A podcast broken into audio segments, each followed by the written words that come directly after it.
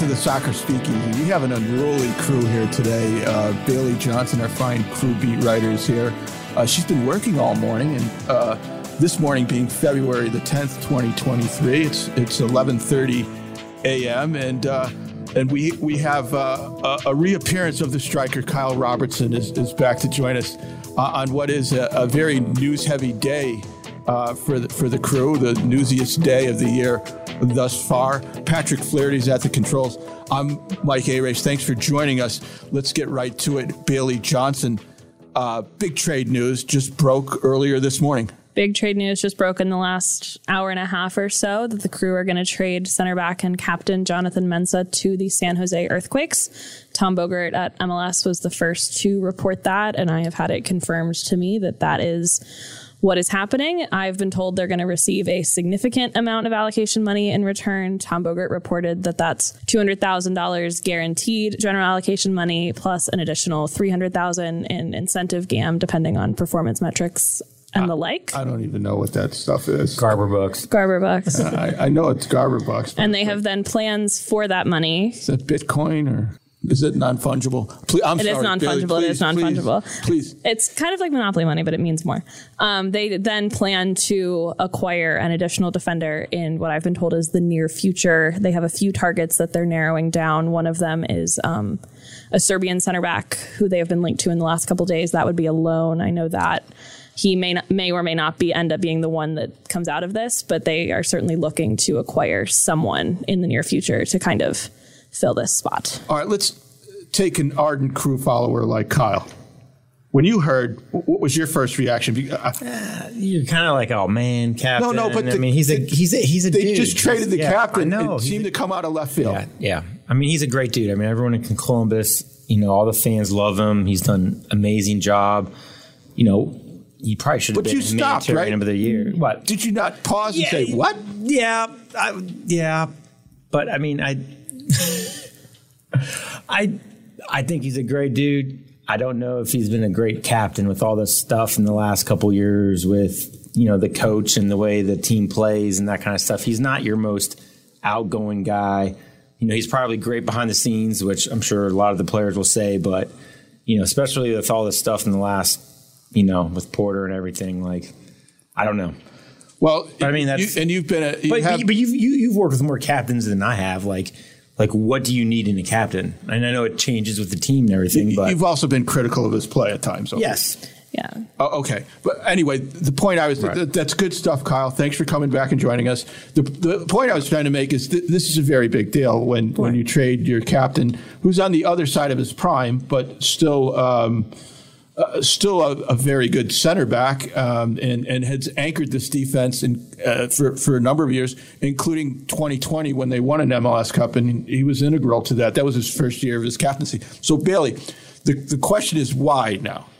Yeah. So, the reason why is part of what you've touched on that he's on the other side of his prime and in a sense was a, not in a sense was a part of that MLS Cup team in 2020 and they're now 2 years plus post that and have a little bit underachieved not a little bit a fair amount underachieved in those last couple of years. So they're taking a look at the players that were on that roster in 2020 and the window they had for those guys and saying okay it's probably time to shake this up a little bit cuz we've tapped out what we're going to get. That's kind of the same reasoning for when they traded Artur in November. An older guy who was part of that team, and they have a young player in Aidan Morris who can step into that role, and they're hoping to do the same with Jonathan Mensah. They really want to open the space to promote from within or acquire a player from the international market and reshape this team looking towards the future under Wilfried Nancy, which also plays into this. Nancy, as we know, likes to play with three center backs and will likely do that with the crew. He really relies on building out of the back and having all of his players be very comfortable with the ball at their feet and being strong and confident in progressing the ball up the field, which was not one of Jonathan nope. Mensah's most natural attributes. So he, they're looking for a different profile of center back than what they have and had in Jonathan Mensah. So moving him out then opens some space for them to acquire a player who will do that. Now they've been in the market for a center back. They have been. They've signed a couple young guys. They signed Keegan Hughes, a homegrown, at the beginning of preseason. They just signed Philip Quinton, who has been in camp with them, was with Crew Two last year. Big boy, big boy. Kyle likes that guy. Six six. He is he is six six, really great guy. Seems to be, I think, someone that can be very successful for them down the line. They are in the market internationally, um, looking to see what that's going to turn out to be. It could be the Serbian player that I mentioned before. It could be someone else, but they are looking to make an addition, so which would then get them to a spot that I think they'd be comfortable with with the center backs they have. Um, it's a little bit unclear right now what they're going to get out of Josh Williams this year. He, I know he's been training with the team now that they're down in Florida, but in any day that they've been open for media here in Columbus, I have not seen Josh Williams working. Um, so that's a little bit of a question mark and an older player who, you know, I wouldn't say is someone that they're really hoping No. to count on as a starter. But they have a guy like Milos Degenek, who I think they really think highly of, both as a leader and as a player on the field. He's coming off of a strong turn at the World Cup, has more of those capabilities on the ball than some of their other players. Um, they've also had Steven Moreira working at center back throughout preseason, which has been a little bit of a lightning rod for some members of the fan base. Um, I think that's a really a strong sign of what they're trying to get out of their center backs and trying to get them more involved offensively. I know there's been some consternation, shall we call it, that Moreira, who was so successful at right back last year, has moved to the middle. But from what I have heard and what I have seen, it's really a sign of what they're trying to get out of those center backs going forward. And his connection with Mo Farsi, potentially up that right side with Farsi playing right wing back, could be really valuable. And they're trying to reshape that center back group to be a collection of guys who have more offensive capabilities. Okay, it's it's early yet. yet. I mean, this just went down. Um, uh, but at this point, what do we know about the mechanics of, of, or the uh, the the chain of events that led to this trade? And by that, I I, I mean uh, I'm curious whether this was coach driven, player driven, both. Um, uh, because I mean that is the nut of it. Uh, that uh, they they don't see him fitting into their system and they moved him. Was that at his behest? Was that a, was that a mutual decision? What do we know about the mechanics of this? we know some, but not much. Obviously, like you said, it's very early, and I think we'll learn more this afternoon. But from what I have heard so far, is it was mostly I would describe it as mutual. I know Jonathan Mensah was told about a week ago, sort of where he stood on the roster and what they saw from him, and sort of where they were on the role he might have in the team. And from there, then they have gotten some calls from teams that were interested in him and thought it was mutually beneficial to move him. Um, I know that the San Jose offer, they had an offer from a team in the East and several in the West. And I know that San Jose offered them the most guaranteed money of any of the offers they got, which led to that being the landing spot. It's, it's not an, an insignificant take, Kyle, for for for, for a trade to, to, to get back No. and trade for Mensah. But you just don't want you don't want things like this to happen to good guys, you know. And maybe that's part of why crew fans are probably so livid with it. Is he's a good Are, dude? are they livid? I think so. And they're definitely Yeah. they're definitely Yeah. surprised, and that's fully understandable. He was the captain of the team, and as Kyle has said, a really great guy who did a lot of really good work in the community. Even just in the short time that I've been covering the team, was someone that I had gotten to know pretty well and really enjoyed my interactions with. I remember in the fall he ordered um, those Reese's peanut butter pumpkins for the just put at the front desk because they're I guess his favorite candy, and he wanted to share that with everybody in the organization. I and like I like Reese. Yeah. one day brought them in uh, when we were having a press conference with him. He grabbed a big handful off the desk and distributed them among the media group. So you know, little things like that. And I know that he was someone who was really valuable in this community and that had a really good relationship with the fans. So obviously, it is a surprising move from that aspect. But at the end of the day, you know. It can be a cruel business, and I think the on-field reasoning makes it make sense. I mean, I certainly won't lie that I was also a little surprised when I saw it happen, but then you think about it for a couple minutes after that, and you start to see the reasonings behind it. It's uh, it's th- there's a new system and and uh, the coach and management are going to are are are, t- Right. are are going to mold the team into that system and um, Well, and then plus there hasn't been a lot of signings or you know player movement at all since you know the coach was signed, and you know so I'm sure he's trying to figure out who he has and how Exactly. well they will mix and who can do what, and so I'm guessing you'll probably see a couple more moves here in the next couple weeks. Yeah, I, I would agree with that. He said right from the first day of preseason, which was really only a month ago, the first day that they started was January 9th, and it's now February 10th as we sit here. And he said, I like the group of people that we have and I want to get to know them before we make moves. Right, and now we're a month in and he had gotten to know what he had in Jonathan Mensah and felt that someone else would be better served in what they're looking for. You, you got to take him at his word. Yeah. Um, and I, I think that the tough thing is, and this is not a criticism. It's just, it's just since we haven't seen Mensah play for this coach, they haven't played a game this year Right. yet. And uh, I think you would want to see him play a few games, right, to right, see how but he that, would. That that probably feeds into Right. the to why folks are either. Yeah. I don't know. You use the word livid. I, I don't know what they are, but but yeah, I think they're upset. Yeah, there's a little. It's difficult. Instant feedback. It's difficult to quantify it and, and see the reasoning of it Right. right, now. In part because uh, you know they haven't played a game and now he's he's he's he's gone. They have Was played several preseason games that Nancy has seen the hand just to Right. added, which I understand is not the same as him playing a regular season game, but he has seen him. They played last Saturday in a um, scrimmage, and I know I've been told that he was in sort of the second group that played in that game, and that was sort of an initial sign that maybe he was not in the sort of starters thought process. But his salary was up there. It wasn't DP range, but it was as It- high as you could it- get. yeah, right? he- or was had it a- bought down a- with some Garber a- bucks and His guaranteed compensation was a little bit over 1.1 million, so that would put him in the TAM range to be potentially bought down. Um, so certainly that was a motivation as well, trying to get more flexibility under the cap to bring players in, trying to develop a little bit of their their version of the Philadelphia model, where you're promoting a lot from within Yeah. and really developing a strong pipeline for young players to move up through. which Columbus has should have done for like the last twenty years, but has failed.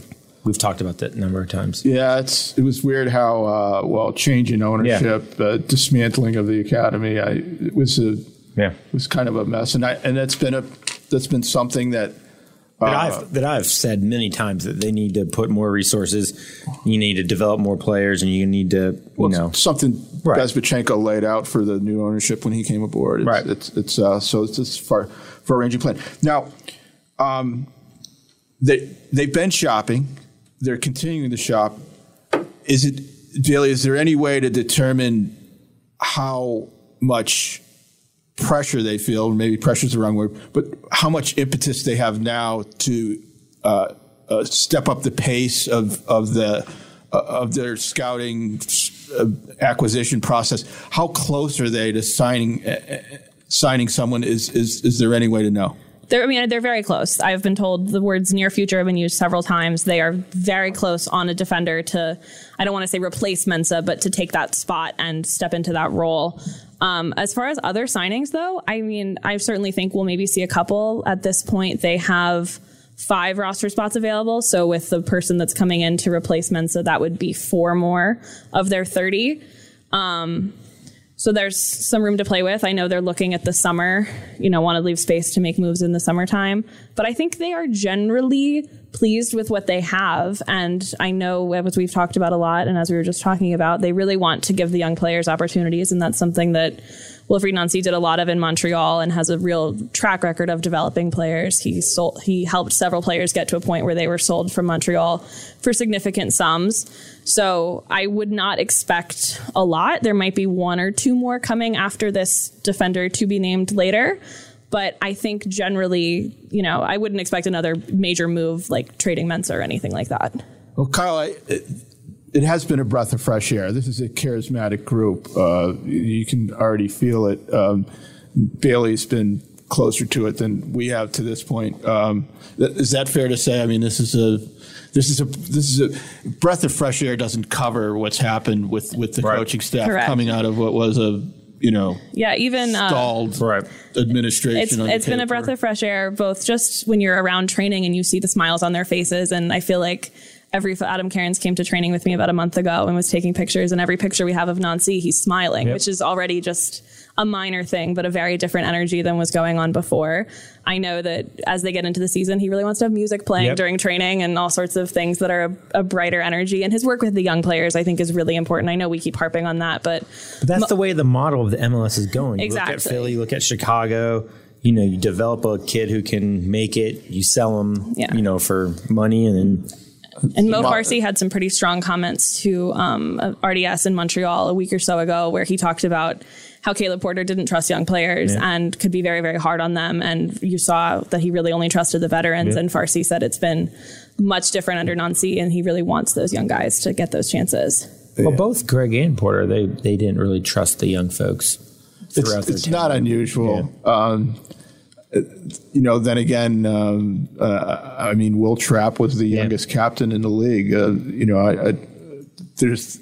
I, I wouldn't put Berhalter under that blanket. I'm, I'm a little biased that way, but yeah, that's that's a coach. Um, But if you look at their time who's a little, it's, it's a coach f- feeling tight and it it uh, and feeling. Yeah, we see it in every sport. I mean, we see it with the Blue Jackets and high. I mean, Hedge and I just just finished doing a, a, a hockey podcast, and uh, you know, um, Erik Gudbranson is leading the team in minutes this year. You know, it's just and the fourth line uh, is is is like Brad Larsen's go-to because his you know they're more veteran and, and like he seems to trot the the fourth line out against anyone, even though um, they're, they're never going to score. No, but I was going to say, I- but like if you look at Greg and Caleb through their tenure, what can you can you only say that Will and and Aiden Morrison were your only real like homegrowns, that young guys that kind of like whatever. There, I mean, there was there- there, the the whole system was Yeah. in turmoil then. There was some there was uh, when when the new ownership came in. I, I, I don't recall chapter and verse of it. Um, I know they killed it off and then it came came back. yeah, and they right? tra- yeah. So it was it was kind of a mess, and obviously it's it's being it's it's it's an important piece of, of the new administration. It's critical in their eyes, and it's what they're going to build up. Well, you know, sometimes Nick Foligno gets traded. You know, it, it does happen in sports. Nancy, now this whole new formation, Kyle and Bailey, but we'll start with Kyle. Um, Christian Ramirez is aboard. Uh, Bailey can speak to this too, but um, are you being being a striker yourself, um, productive or otherwise? Uh, uh, are you looking forward to to to this system uh, and and with the with with Cucho and uh, and- and Ramirez up top?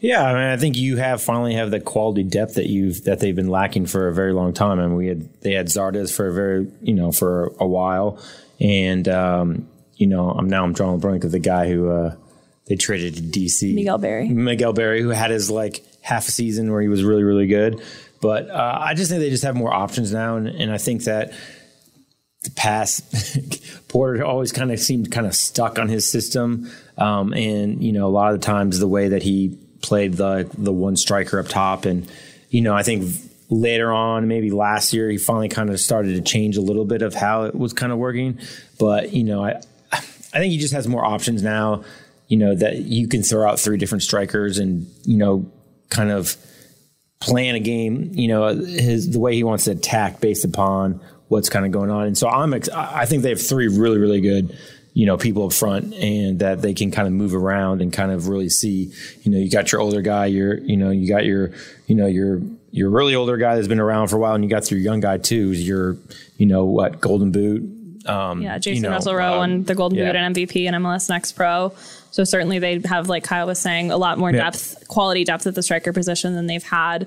I think it's gonna be really interesting Yep. to see how Nancy deploys them. He is someone who places a lot of emphasis on being tactically flexible, which is something like Kyle was just saying they lacked under Caleb Porter. Um, and I know he has said on several occasions that he really doesn't believe in a system. I don't think you'll ever hear Wilfried Nancy, as the way Caleb did, saying we play a three-five-two, we play a four-two-three-one. He's not going to say that. He really believes in the concepts that he teaches his players to recognize and their structure defensively. But as far as the way they attack, he uses the word animations a lot to describe the different an- animations, as he says, that they're going to have as they move the ball up the field. And it could look very different from one possession sequence to another, one game to another, one half to another. He really believes in teaching sort of foundational concepts and patterns he wants his players to recognize much more than having a set this is what we do and this is the formation we play it in He's also going to be a, a big change as a sideline presence as well. I mean, he, he watches the game and coaches it in a completely different manner than, than Caleb Porter did. Um, but have you gotten a look, Bailey, at, at, at the two strikers playing together, including We you know, have- the newest acquisition? we have not seen that. Um, i believe ramirez was a little bit banged up when they were in town this past week. They've now been in florida this week but a week ago they were in town for a week. And i believe ramirez was a little bit banged up. We did not see him working with the full group in what was open to the media. Um, we've seen them more working with someone like Alex Matan alongside Lucas Zelarayán behind Cucho to have more of like a two attacking midfielders situation with one striker up top. Um, which is more aligned with how he played in Montreal. He didn't use two strikers all that much, from what I remember. Right. Um, more about having that trio up front with one striker and the two guys sort of feeding him and working off of each other. And I will have a story on the dispatch.com, hopefully Monday, as we're recording this on Friday, looking at Lucas Zelarayán and Cucho and what Nancy wants from them. He has talked about how and he, as he said it, understandably, they did a lot of the work last Right. year for the offense, and he wants them to do less. He wants kind of everybody to do less in a way that leads to them doing more as a team. He talked about it with Aidan Morris as well. He said he thinks Aidan Morris runs too much and wants him to be a little more him running too much. him running. And he's, he's talked about how it's very hard for Aidan to learn Yeah. not to be Yeah. in every inch of the field at all Yeah. times, but that if he actually plays a little bit more composed, it creates more opportunities for him because he's not. Say diving over to the Right. left side when the ball is there, and then they switch the ball back to the right, and there's only one guy over there. It allows them to have a little more positional security and create those overloads in different ways. Um, and that's something he talked about with Lucas and Cucho as well. And wanting Lucas primarily to, you know, continue to do Right. what Lucas Zelarayán does, but also have a touch more focus defensively and getting Cucho to not just carry the ball up the field as he likes to a lot, but really work on making those runs in behind and combining with Lucas in that way. So they are doing less of the work, just the two of them, and more building as a team to feed the two of them. So where are they now? What are they doing? What's their schedule look like? Uh, So they are in Fort Lauderdale. They're training at Inter Miami's facility. They will be there. They've been there this week and they will be there next week for the last week of preseason and will return to Columbus the week of the 20th to prepare for the season opener at Philadelphia on the 25th. They play tomorrow a friendly against Miami. Closed doors. They're all behind closed doors. And then they play another game on the 15th against Houston and I think they have one more on the 18th. So three more preseason games while they're down there. I will be joining them. I don't know that I've said this anywhere. So some other breaking news on the podcast. I am heading down to Florida Sunday night, so I will be there Monday through Wednesday um, to see what they've got going on, do some interesting interviews and some longer sit downs with people like Wilfried Nancy and do some hopefully cool reporting. And so make sure you're following along on Twitter and on the website to see what's going on down in Fort Lauderdale and some warm and sunny weather, unlike what we've got here in Columbus today. So give, give everyone your Twitter handle, Bailey. Twitter handle is Bailey A Johnson underscore. Um, if anyone has any connections at Twitter, the person who has Bailey A Johnson no underscore hasn't tweeted since like 2013. So if we could get that for me, that'd be pretty sweet. All right, we'll work on that. Um, and, and what's the general vibe as as this camp goes on?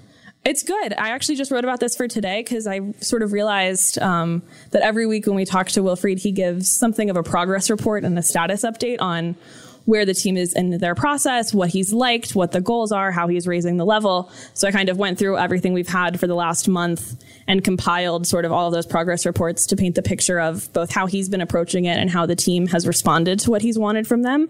And he is, as we've talked about, a pretty optimistic, positive guy. And it's the preseason. No one's going to get up there and say, yeah, I'm actually not really very happy with what's going on. But he has seemed very optimistic.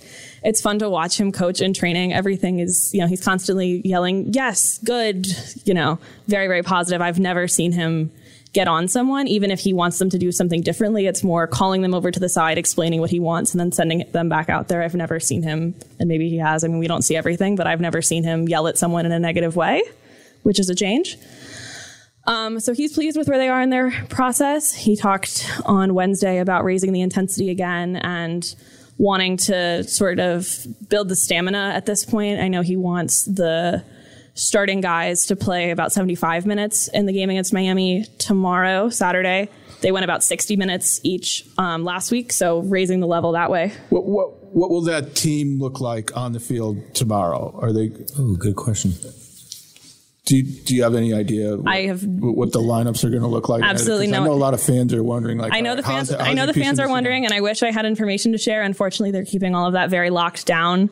Um, I heard a couple things out of the scrimmage last Saturday here in Columbus, but not very much. And beyond that, we really don't have any idea. I wouldn't even expect the crew to acknowledge on social media that that game is happening.